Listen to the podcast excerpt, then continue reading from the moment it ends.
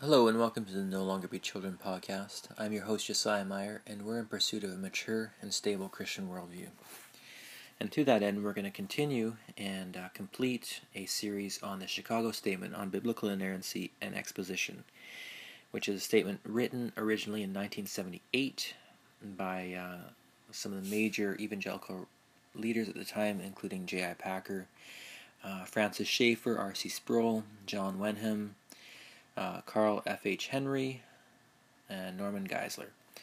Would have been good probably to introduce it that way, but uh, we're concluding it that way. Um, and uh, since this is getting on to nearly 50 years old, um, uh, 40, 40 years old anyways, um, there's a few things that um, could be updated in it, and for the most part, it's it's a hugely helpful and very culturally appropriate document.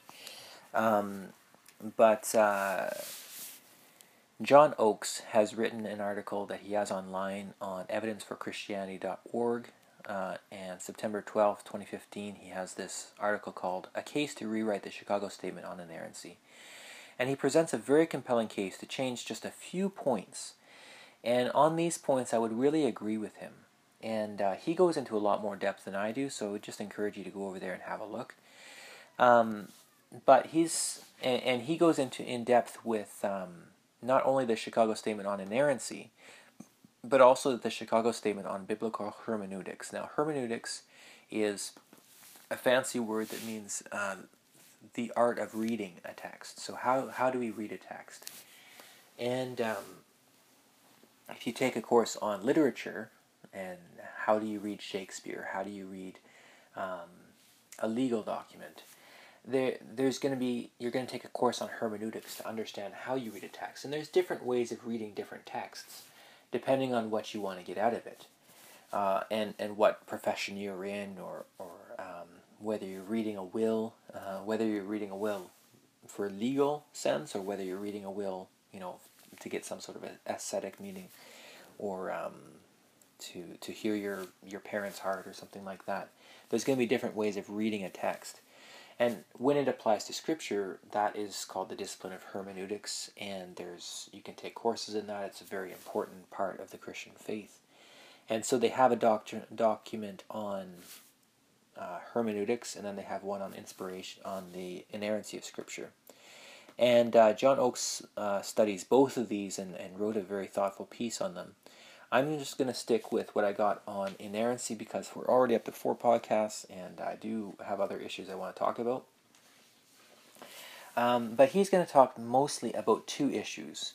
One is um, they're too stuck on the grammatical historical method of reading scriptures, which is just one way, it's one hermeneutical method. So, article 18. We affirm that the text of Scripture is to be interpreted by grammatical historical exegesis, taking count of its literary forms and devices, and that Scripture is to interpret Scripture. Well, we certainly agree that Scripture is to interpret Scripture. I think just about everybody agrees with that.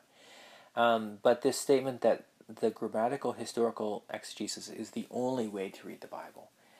Um, again, thinking about the, the study of hermeneutics, um, there's a lot of different methods for reading the Bible, uh, for reading any text. But when it comes to, to reading the Bible, there's different ways that we could read it. And uh, why would we limit ourselves to only one way of doing that? Well, the next, the the the Nile kind of illustrates why they would limit themselves just to the histor- to the grammatical historical ex- uh, method. Um, well, before I go on, maybe I should explain the grammatical historical method is basically you read the text, uh, you try to understand what it meant to the original authors in their original context, and then you try to think about how it would apply to your life. So it's kind of this basic read, understand, apply, read, understand, apply, which is great. That is the mainstay of evangelical biblical reading of the text. Um, but we deny the legitimacy of any treatment of the text or quest for sources lying behind it that leads to relativizing, dehistoricizing, or discounting its teaching or rejecting its claim to authorship. So, in this statement, they're rejecting anything except the grammatical historical exegesis. Um, and then they add the reason why, uh, because it seems to be de- dehistoricizing or discounting its teaching, etc. So I have in front of me a book that I got in seminary called uh, To Each Its Own Meaning Biblical Criticisms and Their Application, or An Introduction to Biblical Criticism and Their Application by Steven L. McKenzie and Stephen R. Haynes. And uh, this has 14 different ways, um, different methods for reading the Bible. And honestly, when I read this, a lot of them were like, "Wah!" Um, I mean, the the a lot of these ways of reading the Bible are very much in the realm of reading the Bible from the perspective of somebody that doesn't believe in in the Bible. Uh, they're you know kind of in the domain of, of liberalism, but many of them are not. Uh, for example, uh, canonical criticism, reading the Bible as a canon as a closed text and then interpreting every part by every other part. Well, that's that's what Christians do all the time. That's just a different way of, of putting it. As well, narrative criticism.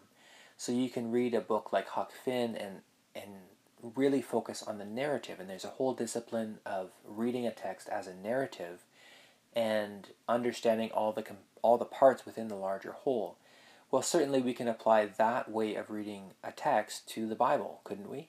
Um, aren't many portions of the Bible a narrative? Isn't the whole Bible a grand narrative?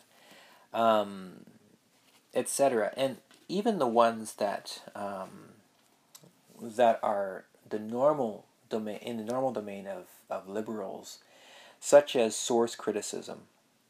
Source criticism is trying to find the texts behind the text of Scripture.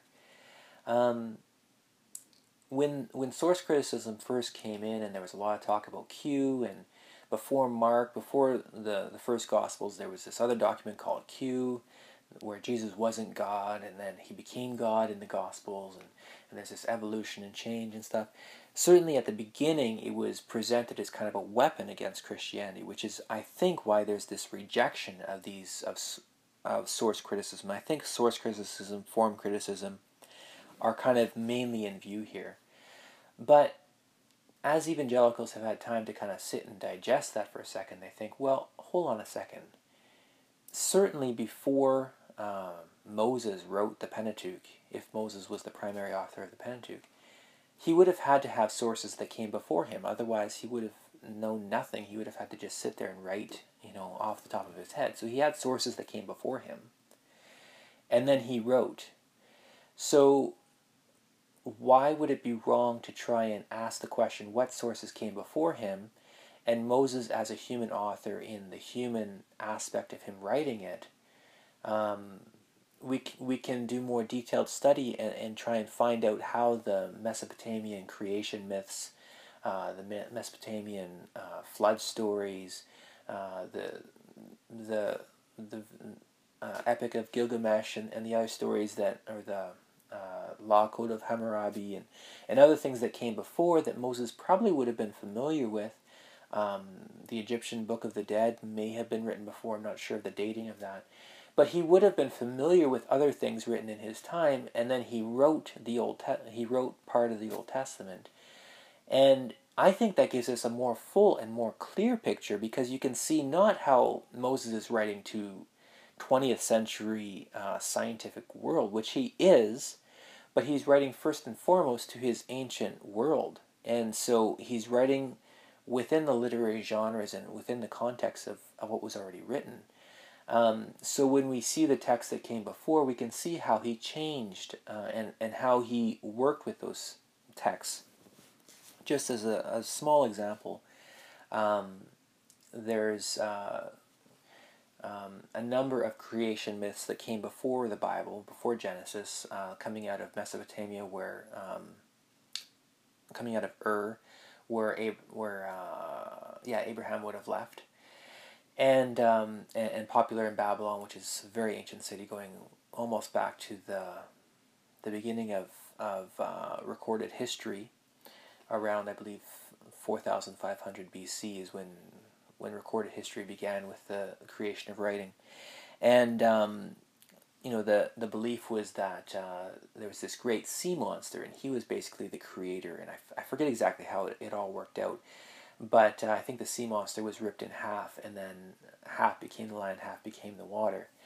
And in the Genesis account, uh, we have a sea monster mentioned, but it's so fascinating that um, he's a parenthesis. God creates the land, God creates the sea, and in the sea, he has the sea monster that's to play. As well, the sun, moon, and stars were something that was, were worshipped by the Egyptians and also by the, the Canaanites in the land. And it's another parenthesis. It's mentioned God also created the sun, moon, and stars to mark the seasons. And so when you see the other texts, it's not necessary, it doesn't need to be an attack. You can turn anything into an attack. But when you see the other texts and how the early writers are interacting with them, you say, oh, so God is saying, yes, there's a sea monster, a, a, this huge, colossal animal, but he's just in the sea playing. He, he's not the creator, I'm the creator. I'm so powerful, I created the land and the sea. And the sea monster is just playing in them. And so, again, getting back to this the grammatical historical method is the only one that we can use. Really? That's it's a little bit too restrictive. Um, we deny the legitimacy of any treatment of the text or quest for sources lying behind the text. Really, you don't you don't want to look at any sources behind the text. Um, you know, getting back to Shakespeare, and I mentioned him a few times. I mean, Shakespeare was a genius, and he wrote all these wonderful plays. But clearly, he was reading plays before he wrote. Clearly, he would have known other sources behind them. And then those influenced his eventual writing as a human author. Certainly, even, um, yeah, so as being human people, they would have had other sources that they were using historical sources, sources based in history, but sources that predated them or, or influenced them that they were responding to in one way or another. And I think that gives us a richer and a more full view of Scripture, not necessarily a weaker one. Um, historically, these these critical methods came in, as I mentioned, as really an attack against Christianity, and I think that evangelicalism has learned to embrace them. In fact, I'm I studied a fairly evangelical school that gave me this book, um, and uh, I think that. Um, these other methods can really enhance our view of Scripture, even though um, some of them we can't really use or we need to use with, with some caution.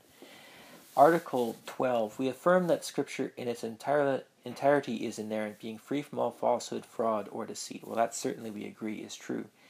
We deny that biblical infallibility and inerrancy are limited to spiritual, religious, or redemptive themes, exclusive of assertions in the fields of history and science. So, um, an earlier Catholic decision was that uh, scriptures, and I believe that's still in, a, in effect, that scriptures are inerrant on, on matters of faith, but they don't touch science. So that's being rejected here. We further deny that scientific hypotheses about Earth history may, propel, may properly be used to overturn the teachings of Scripture on creation and the flood. So, unfortunately, they have an explicit mention of six day creation and the flood account in this document. And um, again, in this in this article twelve, it says that um, its reason for this is that Scripture is inerrant, being free from all falsehood, fraud, or deceit. That's a very um, that's a misunderstanding of an evolutionary creationist view evolutionary creationists are cre- creation. I think you can put it the other way too, but evolutionary creationists don't believe that the Bible is deceitful.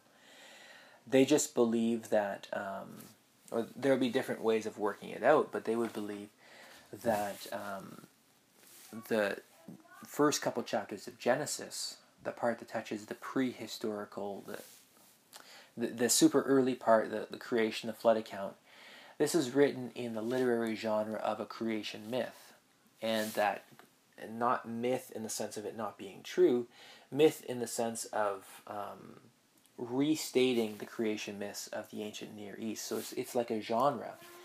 in the same way that poetry is a genre, creation myth is a genre, and this is the Judeo Christian creation myth that speaks profoundly important theological truths that is based on fact, um, but is is speaking within this sort of a, um, a literary genre of creation myth.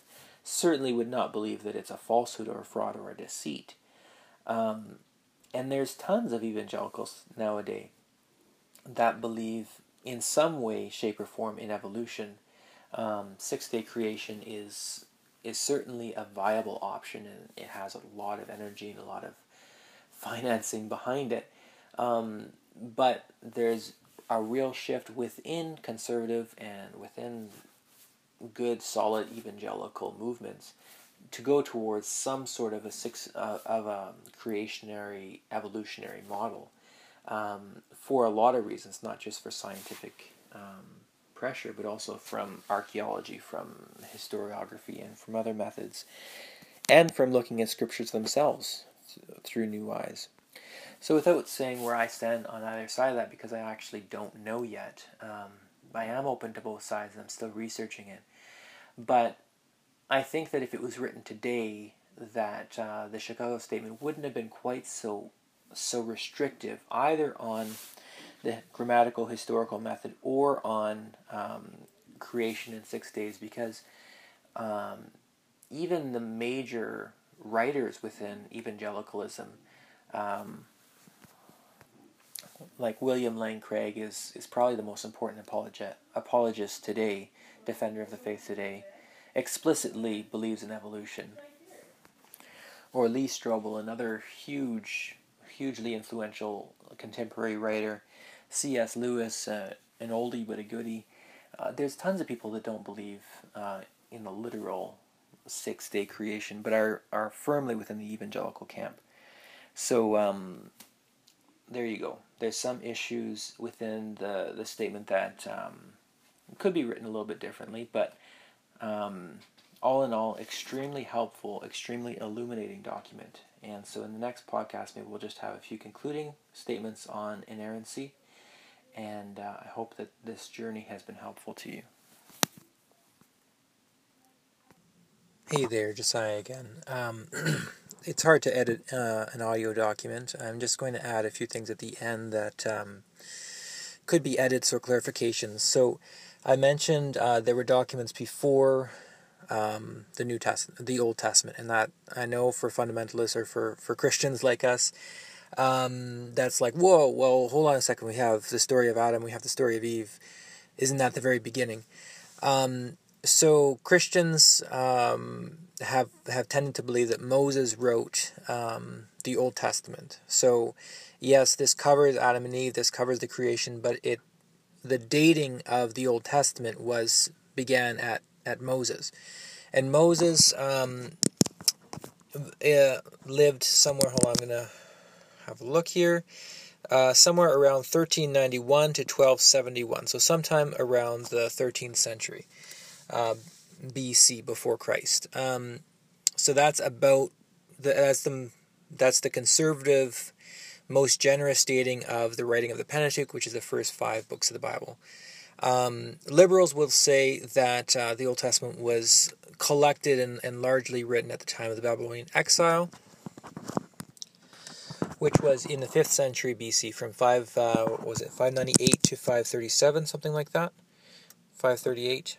Um, so that's when liberals will say that the Old Testament was written. So there's about a thousand year difference between conservatives and liberals. Um, but uh, the Epic of Gil- Gilgamesh, uh, there probably was a historical person named Gilgamesh that lived around 27 BC.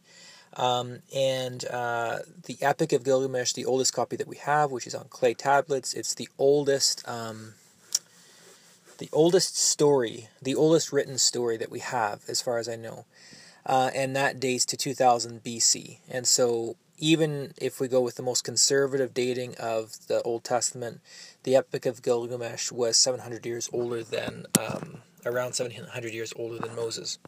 And this would have been something that Moses would have, I mean, if he was um, if he was raised in Egypt as, as Christians believe he was, if he was educated with all the wisdom of, of the Egyptians as as you know us conservatives believe he was, he would have had access to the Epic of Gilgamesh, and he also would have had access to the creation myths and um, other things like that, as I mentioned, which all would have been in circulation, all would have predated um, the Pentateuch. Okay, and I'm just uh, just did a quick Wikipedia search. I couldn't get a clear answer on when the Book of the Dead was written. It seems as though that was kind of a um, a fluid organic process that ended sometime uh, after um, Moses or sometime in the same time period. Um, Book of the Dead is is a collection of spells and uh, wisdom literature from uh, the Egyptians.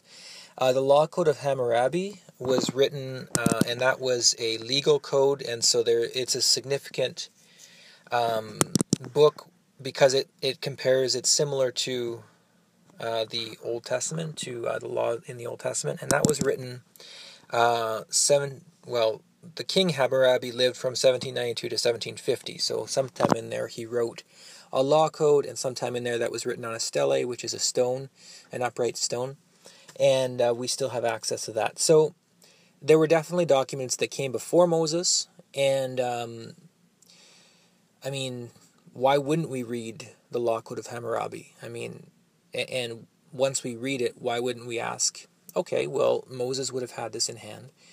How did he interact with this? How did he, he bring these things into um, the Old Testament? How did he he reject some of the things? How did he interact with them? As well, there's tons of, of ways that um, the the Canaanite god Baal is is refuted in the Old Testament in the prophets, and also that Yahweh is presented as the better Baal, or the you know, I mean, Baal is like a storm god, right? And so, whenever you see God riding on a cloud, brandishing a thunderbolt, what the author is basically saying is, look, God is is so much better than Baal, he, and you know, God can make your fields fertile, and He doesn't, and you don't have to sleep with a temple, temple prostitute to do it. So again. Um, I just don't really get why we wouldn't look at the sources behind the texts. Um, I certainly wouldn't want to use, as the Chicago statement says, I wouldn't want to use text criticism to then say, well, the Bible is just a human book. It's just, um, it's just fictional. It's just create. It's all just something that was invented around 500 BC uh, in Babylon. I would not at all want to go that direction. I just want to know more about um, the Bible and it seems to me that um, using the texts uh, that were available at the time uh, will actually give us more information. It basically expands and reinforces the historical critical method because it helps us understand what would the original authors have understood um, when you know an ancient prophet talked about God being a better you know a, riding on a cloud and and th- sending thunder and lightning on his enemies. They would have been thinking of Baal, and they would have been thinking about God being Yahweh being a better God than Baal. What would we think of? What would the ancient peoples think about when uh, Moses came down from the mountain with all these laws and rules? Well, something that might have come to mind might have been the law code of Hammurabi. Um, and the law code of Hammurabi was really, you know, was presented as this is a demonstration of my wisdom. It's a demonstration of my power, and it's something that is going to protect the the weak, and and people are going to know that they'll have justice in the land. And so, you know, to understand how the law code of Hammurabi was um, was understood in the context might help us to understand, understand a bit more about the Pentateuch. So, I hope that is helpful and not distracting in any way from what I've presented here. And um, I might find a better software for adding edits. Uh, but as it is, we'll just add this little edit at the end, and um, I hope you have a good day. Thanks, bye.